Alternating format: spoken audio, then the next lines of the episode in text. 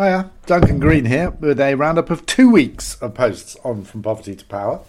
Um, because I've been away. I was away on holiday having a lovely uh, time in the south of Spain where I saw the sun, which I haven't seen for about two months.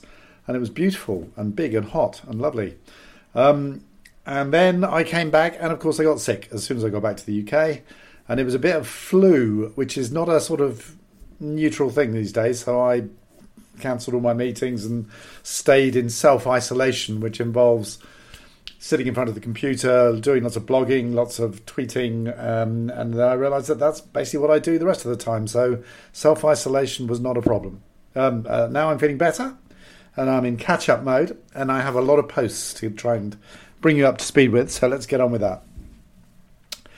So the first one was a paper by the Civil Society Research Collective which is a group of researchers from various different countries, but sort of based in the Netherlands, um, who looked at the ways that Southern civil society organisations, CSOs, interact with marginalised groups.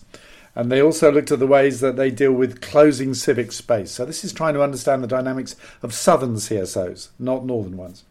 And they looked particularly at India, which has an incredibly rich network of civil society organisations. So, yeah, plenty to look at there. I'm not sure how much it can be generalized to the rest of the world, but it, it's very interesting in terms of India. So these six ways they identified, and there's lots of overlaps and sort of um, between them. First is as observers, so that some CSOs in India develop long-term associations with communities and advance kind of social inclusion of those communities in the sort of spaces, invited spaces created by governments. Second group is grassroots technical. So they sort of do technical advice on things like livelihoods, or they help communities tap into safety nets and sort of what exists already. Third group is knowledge brokers. So that's access, both helping communities access knowledge from outside, but also helping them become recognized as knowledge, as owners and providers of knowledge themselves. The fourth is as facilitators. Um, um, particularly helping you know, excluded groups either within communities, so you know disabled people, women, the elderly, or you know entire communities that are seen as uh, excluded get a get a seat at the table. Fifth is sensitizers, and um, I took this to mean basically people who are sort of encouraging a sense of agency, power within, a sort of rights based approach, stirring people up to, to take action. Uh, and then the sixth is advisors, and these are people who advise both communities and and advise the state on what is happening in those communities. So facing both ways. So that was quite interesting to start sort of come up with a typology of how different CSOs relate to marginalised groups. And then in terms of how they engage with civil society space, um, this is very interesting because there's a bit of a crackdown going on in India, as in many countries. And they identified four tactics. One is um, you know, working multiple entry points. You know, the Indian state is huge and complex and multi multi tiered. So you find, you know, you may it may work better to work at state level or sub state level or at federal level. So you you find the entry points. A lot of CSOs tap into their professional networks. So their leaders, their their sort of top people have you know, been to university with the minister or whatever, and they use those links. Um, so using their professional networks to, to, to get a bit of defence in terms of attacks on them from from the state or from from sort of uh, other groups. There's a fair amount of shape shifting goes goes on. So you reframe your identity to something which is seen as less um, less likely to be attacked, or you pick uh, pick new issues uh, and, and go towards them because they haven't got such entrenched sort of um, for and against groups there. Or finally, you can float off the more risky bits as sort of non-registered platforms, so arm's length, sort of less clearly linked to the a given CSO. So quite interesting, uh, yeah, paper that one. Second one was um, about governance diaries. Now this is a topic that came up years ago. I was sitting in a bar in Yangon with Anu Joshi of uh, IDS, and we were talking about um, governance in Myanmar. Uh, we were we were there on together on a on a sort of research trip, and I remember the book Portfolios of the Poor, which did some um, published a few years ago now, where they did financial diaries with 250 poor people, where they just sent in local researchers every two weeks to start building a relationship with a particular family or group of families, and over time, and, and, and keep diaries of how they were using their money. And over time, they uncovered this amazing ecosystem which no one had known about, about how poor people in those three countries, which I think were Kenya, Bangladesh, and South Africa, actually manage their money. And so we thought, well, maybe we could do this with governance. You know, how would you do a governance diaries exercise? And yeah, I, I was just shooting the breeze, but Anu is a bit more uh, dynamic than me, and she went back to IDS and set up a project on this, and they've just published their first paper on on, on the methodology. How do you how how how they actually done this? They've done it in three countries, and the point of the and as part of the uh, action for accountability, uh, action for empowerment and accountability research program, which is specifically looking at empowerment and accountability in fragile and conflict affected settings.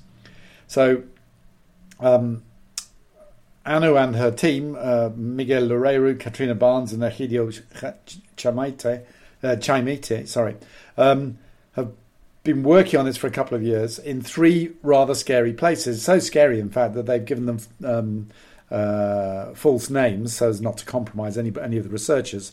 So they are Sombodia, Bultan, and Macondo, my personal favourite, given that I'm a Garcia Marquez fan. So they said, so, yeah, what are the differences in terms of you, you're trying to do this work, uh, getting people to record diaries of, of governance, of how do they resolve problems and disputes, who do they turn to, that sort of question. Well, fear and repression, being a pretty crucial part of life in fragile and conflict affected states, affects both the people who are being interviewed and the researchers. Um, and in fragile and conflict affected places, power is much more fragmented. So, in some places, it's the state who's responding to people's needs for water or health or education. In other places, it might be an armed group, could be a faith group, could be a traditional, you know, traditional authority. So, a more fragmented set of service providers. And the way they developed their diaries was getting researchers who are linked to the field sites. So, they're, they're local kids who've left to go to university typically um, and that means that they they're known, so there's trust there. They kind of understand how things work, so they may they pick up the signals quicker. Um, Miguel called called all this kind of cut price ethnography, which I thought was rather nice. Uh, they may speak the local language, which may not be the nas- national language, and often isn't.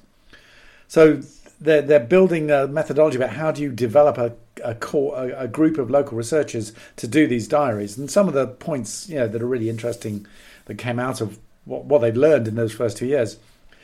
If you're reflecting regularly, you you end up changing the methodology a lot. You know, you, you change the way you're doing it, the terms you use, the conceptual frameworks, all of that emerges as you do these diaries. So you have this kind of rich feedback system going on. Uh, and the range of tools you use varies. You try different things, and some of them work. So then you, you you adopt them elsewhere, and that kind of thing. So the whole thing is a much more movable feast than going in with a, a rigid set methodology and doing it. Um, the other thing that comes across is it's really hard. You know, words don't translate perfectly from one language to another. People get fed up talking about the same stuff, so you have respondent fatigue, and you've got to introduce some more questions or some activities or something just to keep people, yeah, interested. Um, huge investment of training um, with local the, with these local researchers. Uh, both in the theory, but then in particular, you know, in the practice when they actually go and try and do this and all the problems they uh, come up with. And I've got a, a, quote I wanted to read. I can just get it up on the machine. Hold on a second. Should have had this printed out. Silly me. Oh, it's disappeared. Where's it gone?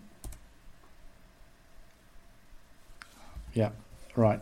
I'll with, just talk amongst yourselves for a minute. I'll just get this up.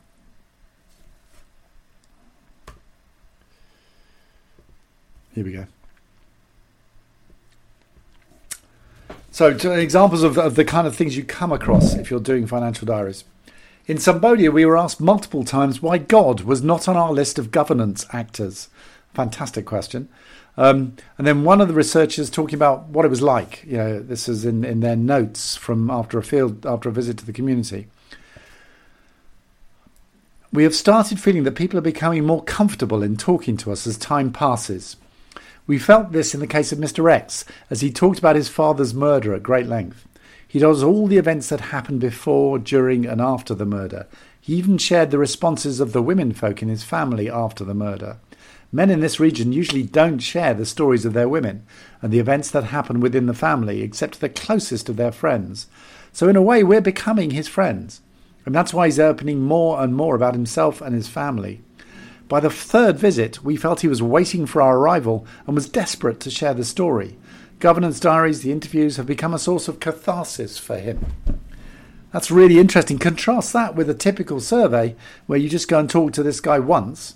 There's no trust. It's probably somebody from outside the community. You don't get anything like the richness that the governance diary researchers were getting from that. So, really interesting stuff. Um, the next piece was by Enda Verdi uh, and uh, Chaidan Kumar about uh, the current meltdown in India. Um, quite a lot of stuff in South Asia in this series of blogs, just by accident. Um, and this post is uh, reposted from Open Democracy, an excellent um, platform. I hope you all know it and you should go and check it out if you don't. And this is called Against Fascism in India uh, Women Against the Citizenship Amendment Act. So if you if you haven't been following, the um, the current Indian government of the BJP has has um, passed something called the Citizenship Amendment Act, which is effectively denying citizenship to Muslims, and it's caused the most enormous wave of protest and and it's turned very violent and very nasty in some places big counterattacks, riots, people being burnt out. It's it's pretty grim. Um, the author argues the authors argue that the, the act contradicts the constitution, things like you know, the equality before the law. Um, and the the thing they particularly focus on is women at the forefront of the protests, um, you know, organising sit-ins, defending people from attack, um, and it's a kind of good summary of what is a very nasty situation in India, which is not over yet. It's escalating all the time. Even since that post was uh, put up, I think there's been some very nasty events going on in Delhi, for example.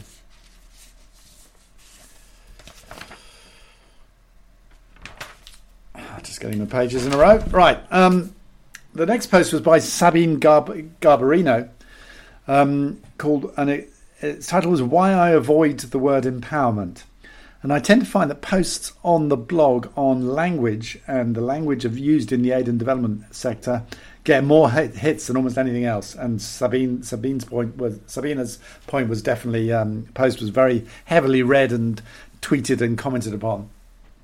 In her view, she's a consultant, gender consultant, um, working in a number of programs, and she sees the language becoming diluted and devalued so that empowerment, which has a very specific meaning when you read the work of people like Naila Kabeer, suddenly just becomes sprinkled on everybody's project documents. And so anything involving women or girls, um, training programs become empowerment initiatives. And she's worried that this devaluation is losing a really rich and useful word, that it exaggerates the level of transformation in what is actually fairly routine aid projects, you know, training programs, that kind of thing. Uh, it can alienate male leader, leadership. So she was involved in a program in Liberia working with cocoa cooperatives, and the uh, male leaders of the cooperatives equated the word empowerment with reproductive health. So they didn't see it as particularly relevant to what they wanted, which was training programs for women for the really big roles they play in drying cocoa and in quality control. So it actually got in the way of programming, calling everything empowerment. So that got loads of pickup and loads of hits, um, uh, as I say. The next post was me trying something out. I quite often just sort of try out a weird idea on the blog and see whether it uh, um, uh, flies or flops. I think this one, it's fair to say, flopped. But anyway, I, I, I was kind of getting fed up with the, uh, with the, with the way people talk about aid, which is you either had to be totally and uncritically for it, or you had to be totally and uncritically against it and I find both positions deeply uh, unsatisfying. So I sort of I turned to Amartya Sen and thought, well, okay, he's got this wonderful definition of development as the freedoms to be and to do. So has he thought, or could we could we apply that to aid? So I looked at what he's written, and it didn't help much because Amartya's writing is very Delphic. It's very in, indirect and sort of swirly, and he almost never talks about aid. I mean, really, all I could find was one reference to um, the Good Samaritan in a very long and difficult book called The Idea of Justice. But to my rescue, um, thanks to Severine Deneulin at um, Bath University, um, Martha Nussbaum has a much more sort of specific uh, and useful framing of Sen's ideas um, uh, in her book Women and Human Development, where she outlines 10 basic freedoms which constitute um, sort of Sen Nussbaum sort of version of, of, of what is development. So I went through those 10 basic freedoms and tried to say, well, okay, does aid encourage them or does it uh, um, sort of get in the way? Uh, and to be honest, it was very hard and didn't quite work. But one of the impressions was there are huge gaps in the aid agenda. Um, when you compare the aid agenda with Nussbaum's list, uh, in particular, anything to do with emotion, play, laughter, positives. You know, aid is still trapped in a deficit kind of mindset, which it doesn't look at the positives really. Um, and I think the some of the comments we got some very good, very erudite comments on the blog, which basically said, "Nice try, this doesn't work." Um, Saskia uh, Saskia Breckenmeyer came in um, and said, the, "The real problem with aid is not the goals, which is what you're talking about. It's whether it's effective or not." Um, so uh, David Crocker came in and just basically took it apart. So fair enough. I've run these things up uh, the flagpole, and sometimes they deserve to come straight back down again. So I don't think I'll be going back to Sen and Nussbaum in conversations about aid anytime soon. The next post up was a, a big Oxfam report where they, they, they got lots of big cheeses in the foreign policy world, in the UK foreign policy world, to write a piece about okay, so we're, we're leaving the EU, Brexit is happening. Um, the government talks about global Britain. Um, what is that? What, what how do we ensure that global Britain is something worth having? Uh, yeah, this this new role for Britain in a post-Brexit world, um, and I think what the uh, what this paper is, which is called "Values to Guide Global Britain," um, what it's saying is that um, yeah, we have a choice really that we can we can make values the centre of our interaction with the rest of the world, and so become a bit like a large Norway, which is known for its kind of ability to to to get involved on a value based foreign policy interaction with other people. Um, or it can become a kind of grubby trader trying to sort of hustle good deals, always thinking about its own interests, using its aid to, to, to promote British business, and, and become uh, rather demeaned in the eyes of the world. And it's got a rather nice quote. It says, The UK must aspire to be more than simply a cold, wet Dubai. I rather enjoyed that. So its suggestion is that we need a sort of a clear declaration of the values that should underpin British foreign policy, but then also accept that that declaration becomes a litmus test, a test, so that when we make major decisions, one of the things those decisions have to do is be tested against the Declaration of Values, which sounds like it, might might be worth pursuing, I must say. Next post, and apologies for the length. This is two weeks worth, which is why I'm going on at such length. Um, next post is about social enterprise in Nepal from Prakash Subedi. Um, this is something I've always been interested in, which is you know uh, that Oxfam and other large NGOs should spin off more projects, um, not always try and stay in control of everything. Spin off good ideas and enable them to sort of seed the ecosystem to flourish or collapse, and just sort of let go of things. And Prakash has actually done this. So um, uh, again, back to back to the quotes once more. My computer's shut down. I have to get it back up again.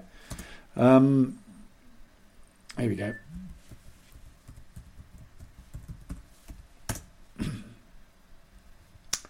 So Prakash works in livelihoods and uh, work um, and, and is, interacts with entrepreneurs in Nepal.